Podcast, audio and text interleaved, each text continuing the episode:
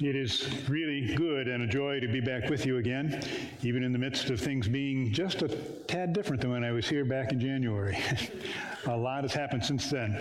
It's great to be able to share worship with you, be it here or be it online now or, or later on.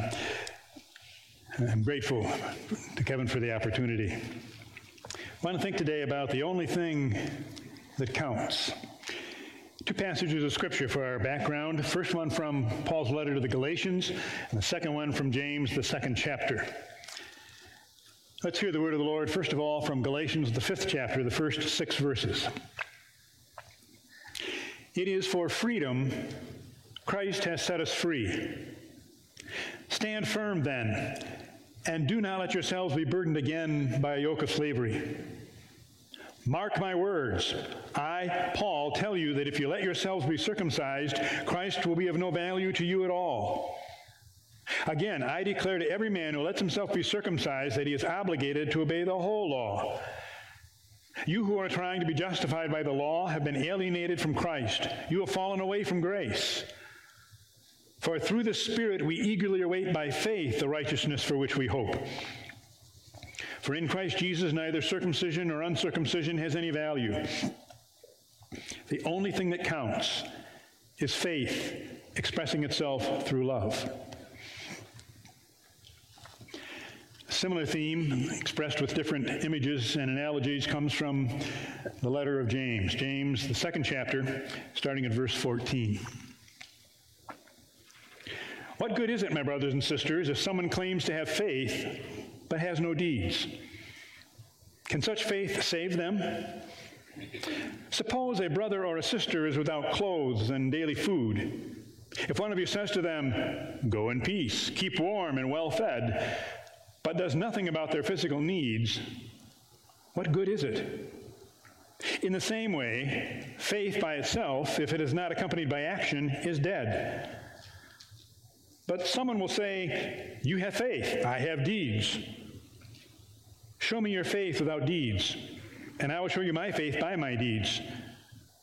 You believe that there is one God. Good. Even the demons believe that and shudder. You foolish person, do you want evidence that faith without deeds is useless? Was not our father Abraham considered righteous for what he did when he offered his son Isaac on the altar? You see that his faith and his actions were working together, and his faith was made complete by what he did. And the scripture was fulfilled that says, Abraham believed God, and it was credited to him as righteousness, and he was called God's friend. You see that a person is considered righteous by what they do and not by faith alone. In the same way, was not even Rahab the prostitute considered righteous for what she did when she gave lodging to the spies and sent them off in a different direction? As the body without the spirit is dead, so faith without deeds is dead. Let's pray. Lord God, your word is living and active, sharper than any two edged sword. It, it, pierces to the joints. So we trust you to be faithful to your word, which never goes forth void or empty, but always accomplishes the purpose for which you send it out. Heal us, chastise us, challenge us, encourage us, whatever it is each of us needs. Lord, we await your action in our lives. In the name of Jesus Christ our Lord, we pray. Amen. In the novel All Quiet on the Western Front, there's a scene in which some nuns are singing in the hallway of the hospital outside the room of the soldiers who are hospitalized. And all of a sudden, one of the soldiers whips through the door a pitcher to get rid of the noise, and so the nun stops singing, and immediately an inspector is called, an officer, and he goes into the room and he begins to stare coldly at each one of the soldiers. And soon one of the soldiers confesses, though he's not the one who threw the pitcher. The officer stares at him, but says nothing, turns on his heel, walks out the door. When he gets outside the door, the other soldiers turn to the man who confessed and they said, Why did you confess? You didn't do it. And he chuckled and said, Well, it really doesn't make any difference. A few days ago, I took a lick on the head and they gave me a certificate saying I'm not responsible for what I do. Since then, I've been having an absolutely wonderful time. I guess that's one way to respond to freedom. But what did Paul mean when he said, It is for freedom Christ has set us free? When it comes to the freedom of our faith, there are a couple of problems to expose. I think Paul here means that freedom is that we can choose what is important for our life of faith. But therein lies the first problem. You see, it's easy to build a faith package. It's easy to build a faith package. Many of the Jewish Christians in Paul's day had chosen circumcision as essential for faith. To their way of thinking, circumcision made faith complete. Faith was not complete without circumcision, it was essential for the faith. Now, circumcision, at least spiritually, has little, if any, significance for most of us. Yet each of us has put together a package of faith, a package of things that are important to us in our life of faith. Consider baptism, for example. Most of us believe that baptism at some point in time and in some form is a critical part of a person's faith. And then there's the need to participate in the Lord's Supper or to attend Sunday school or prayer meeting or small group or youth group, or to be a tither, or, or to worship and worship in a particular way and in a particular style.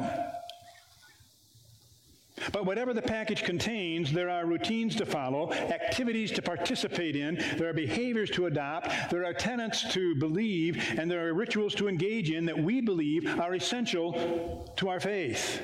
In fact, and here's the problem we may well believe that faith is not possible without them. And we begin to wonder why other people don't see faith the way we do and don't see the importance of our package for their life of faith. So, Paul is quick to point out that freedom means the package we choose is not required for a life of faith. Galatians 5 6. For in Christ Jesus, neither circumcision nor uncircumcision has any value. What did he mean? Circumcision was not a requirement for faith. It had been established as the mark of belonging to the Jewish nation. So to require every Christian, as some of them were doing, to be circumcised meant, in essence, that all Christians must first become Jew before they could become Christian. And that meant that being a Jew was more important and higher priority than being Christian. These Christian Jews were then saying, in essence, belief in Christ is not enough. Grace alone is not enough. God's approval can only be gained through circumcision and by being Jewish. I wonder sometimes if we have not done much the same thing. Our packages too often and too easily become requirements. I was in college when the, the, what we call the charismatic movement was beginning.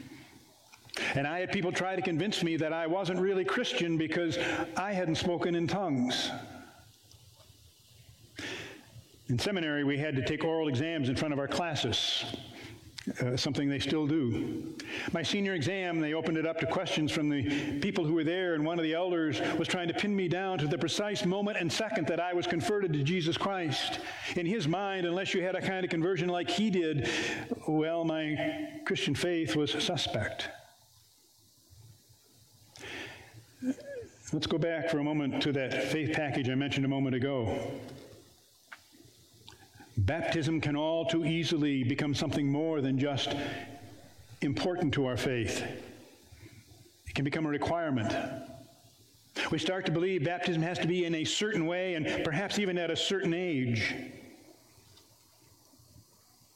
Or it becomes a requirement that the Lord's Supper has to be not just a meaningful celebration, but has to be a certain number of times each year and has to be done in a certain way. And, and, those who don't follow suit, well, either they aren't Christian or they're, they're just not at the same level that, that we are. And it's the same for Sunday school attendance, small group participation, prayer group, prayer meetings, being regular at worship or tithing. If others don't do the activities as we do, as we think they should, well, either they're not saved, or if saved, they're just not at the same level we are. I think our packages too often become requirements for faith. Now, before you start throwing the stones to stone me, there's nothing wrong with rituals and routines, performances, and holding positions as part of our faith, as long as they are supplements and aids, but not requirements. Freedom means we can choose what's important to our life of faith, but it also means that the package we choose is not required for a life of faith. That's the first problem. James exposes the second one. He says it's easy to say the right things.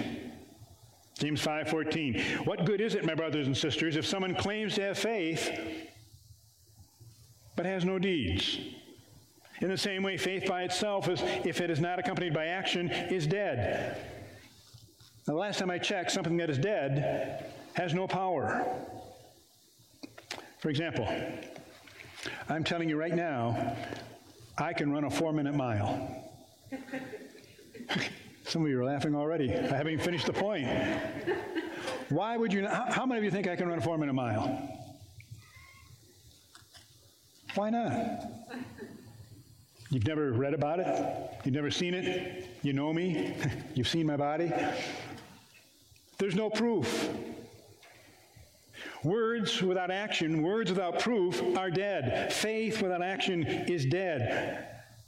Even Jesus said that a tree without good fruit is cut down and thrown into the fire. Faith is obvious and known by what it does. We're not saved by deeds, but for deeds. Faith and works are two sides of the same coin. You can't have a head coin or a tail coin, you have a head and tail coin. Faith and works are two sides of the same coin. I like how C.S. Lewis put it. He says, regarding the debate about faith and works, it's like asking which blade in a pair of scissors is most important. They go together to do the job. James then offers an example to prove his explanation. Let me read it again. He points to Abraham. You foolish person, do you want evidence that faith without deeds is useless? Was not our father Abraham considered righteous for what he did when he offered his son Isaac on the altar? You see that his faith and his actions were working together, and his faith was made complete by what he did. And the scripture was fulfilled that says, Abraham believed God, and it was credited to him as righteousness. And he was called God's friend. You see that a person is considered righteous by what they do and not by faith alone. In other words, Abraham's lips and life matched. He understood that faith involves action. So it's easy to build a faith package, and it's easy to say but not do the right things. So to counteract that, Paul points to a priority to establish.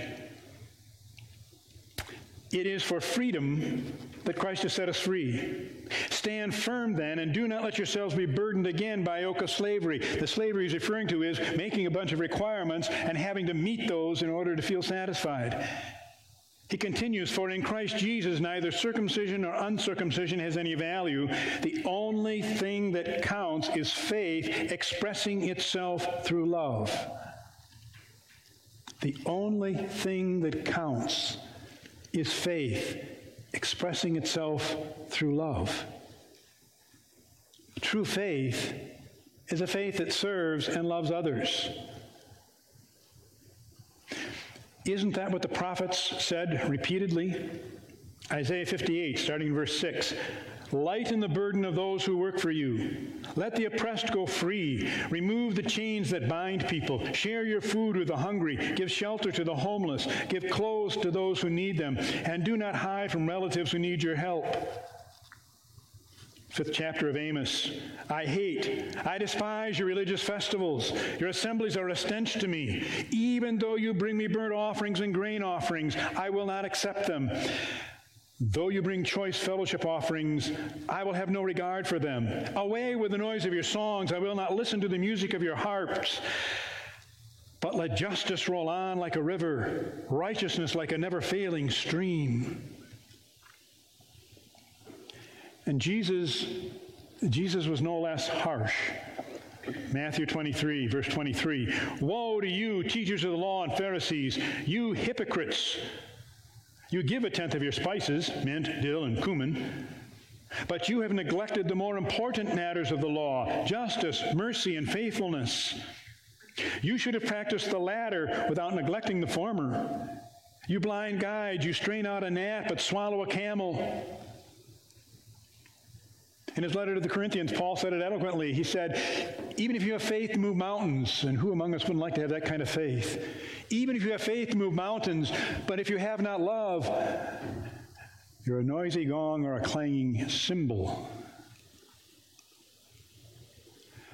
So James said, Suppose a brother or sister is without clothes and daily food. If one of you says to them, Go in peace, keep warm, be well fed, but does nothing about their physical needs, what good is it?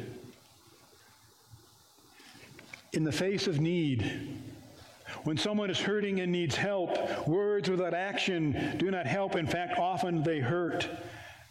As an example, James points to Rahab. Again, the backstory. Rahab was a harlot who became convinced of the power of God. She trusted in his promises and she protected God's messengers until it was safe for them to go and flee from those who sought their life. Who or what she was in the past didn't matter. Works flowed from her newfound faith, and she was accepted of God. In fact, she became one of the ancestors of Jesus Christ himself. True faith, like love, expresses itself in action. I think that's why Jesus asked Peter three times Peter, do you love me? Uh, yes, Lord. Then feed my sheep. Peter, do you love me? Yes, Lord, you know I do. Peter, do you love me? Feed my sheep. Let your faith show itself in all the circumstances you are about to face. Before Cody Huff became a member of Central Christian Church in Las Vegas, he slept in an open field next to the church. But here's his story. At one time, Cody made loads of money as a famous Bass Pro fisherman, even featured in a special on ESPN. But he couldn't overcome his problem with drugs. He got addicted to crack, smoked away a $600,000 worth of savings, his house, his Harley, his new boat. He smoked away everything he had. He ended up homeless. A man who rubbed shoulders with celebrities and been at famous restaurants bottomed out and was homeless. But one day, some people from Central Church's homeless ministry were handing out sandwiches in the park where Cody was. They told him he could go get a shower in the church. Now, the last place Cody wanted to go at that point in his life was into a church, but he hadn't bathed in so long that even the other homeless men couldn't stand his smell anymore. So Cody explained what happened next. I walked into the church, and this lady named Michelle, who knew me from the homeless ministry, said, Good morning, Cody, how are you? Then she looked at me and she said, Cody, you need a hug. And I said, Honey, you don't want to touch me because I haven't had a shower in three months. If Michelle heard me, she didn't seem to care. She walked up, she looked in my eyes, she gave me a big hug and told me that Jesus loved me. In that split second, I was somebody. She even remembered my name. That was the point where I knew that God was alive in this world. Over the next several weeks, Cody's life began to be restored. He gave his life to Christ. He started leading Bible studies amongst the homeless in the park. A little over three years later, it was written up in, in a national magazine, and his pastor wrote, Now he's married, and he and his wife serve faithfully in our homeless ministry every weekend.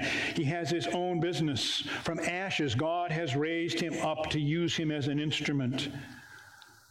But the point is, it all began because someone let their faith express itself through love. The only thing that counts is faith expressing itself through love. Hear the scriptures again. For in Christ Jesus, neither circumcision nor uncircumcision has any value. The only thing that counts is faith expressing itself through love. Therefore, as we have opportunity, let us do good to all people, especially to those who belong to the family of believers. In his first epistle, John said it this way If anyone has material possessions and sees a brother or sister in need but has no pity on them, how can the love of God be in that person? Dear children, let us not love with words or speech, but with actions and in truth. And this is his command to believe in the name of his Son, Jesus Christ, and to love one another as he has commanded us. The one who keeps God's commands lives in him, and he in them. He lives in those whose faith expresses itself through love. So I ask you this morning how is it with your faith? You say that you believe in Jesus Christ, that He's your Savior and Lord. What fruit is it producing in your life? You say you believe that Jesus is coming again. What actions has it produced in your life? You say you believe in heaven and hell. How has that impacted your relationship with non Christians? You say you believe in the sanctity of life. How has it influenced your political views or your giving or your serving? Or you say you're concerned over the, the rampant misguided sexuality in our country. What actions have you taken? Or you say you believe that through Christ, Christians are the most compassionate of all people. What compassion have you been showing and exercising in your life? You say you're concerned for the hungry and the homeless. How is it shown in your life? Do your lips and your life match? Someone said long ago, God won't ever ask you what kind of car you drove. He'll ask you how many people you drove who didn't have transportation. He won't ask you the square footage of your house. He'll ask you how many people you invited and welcomed into your home.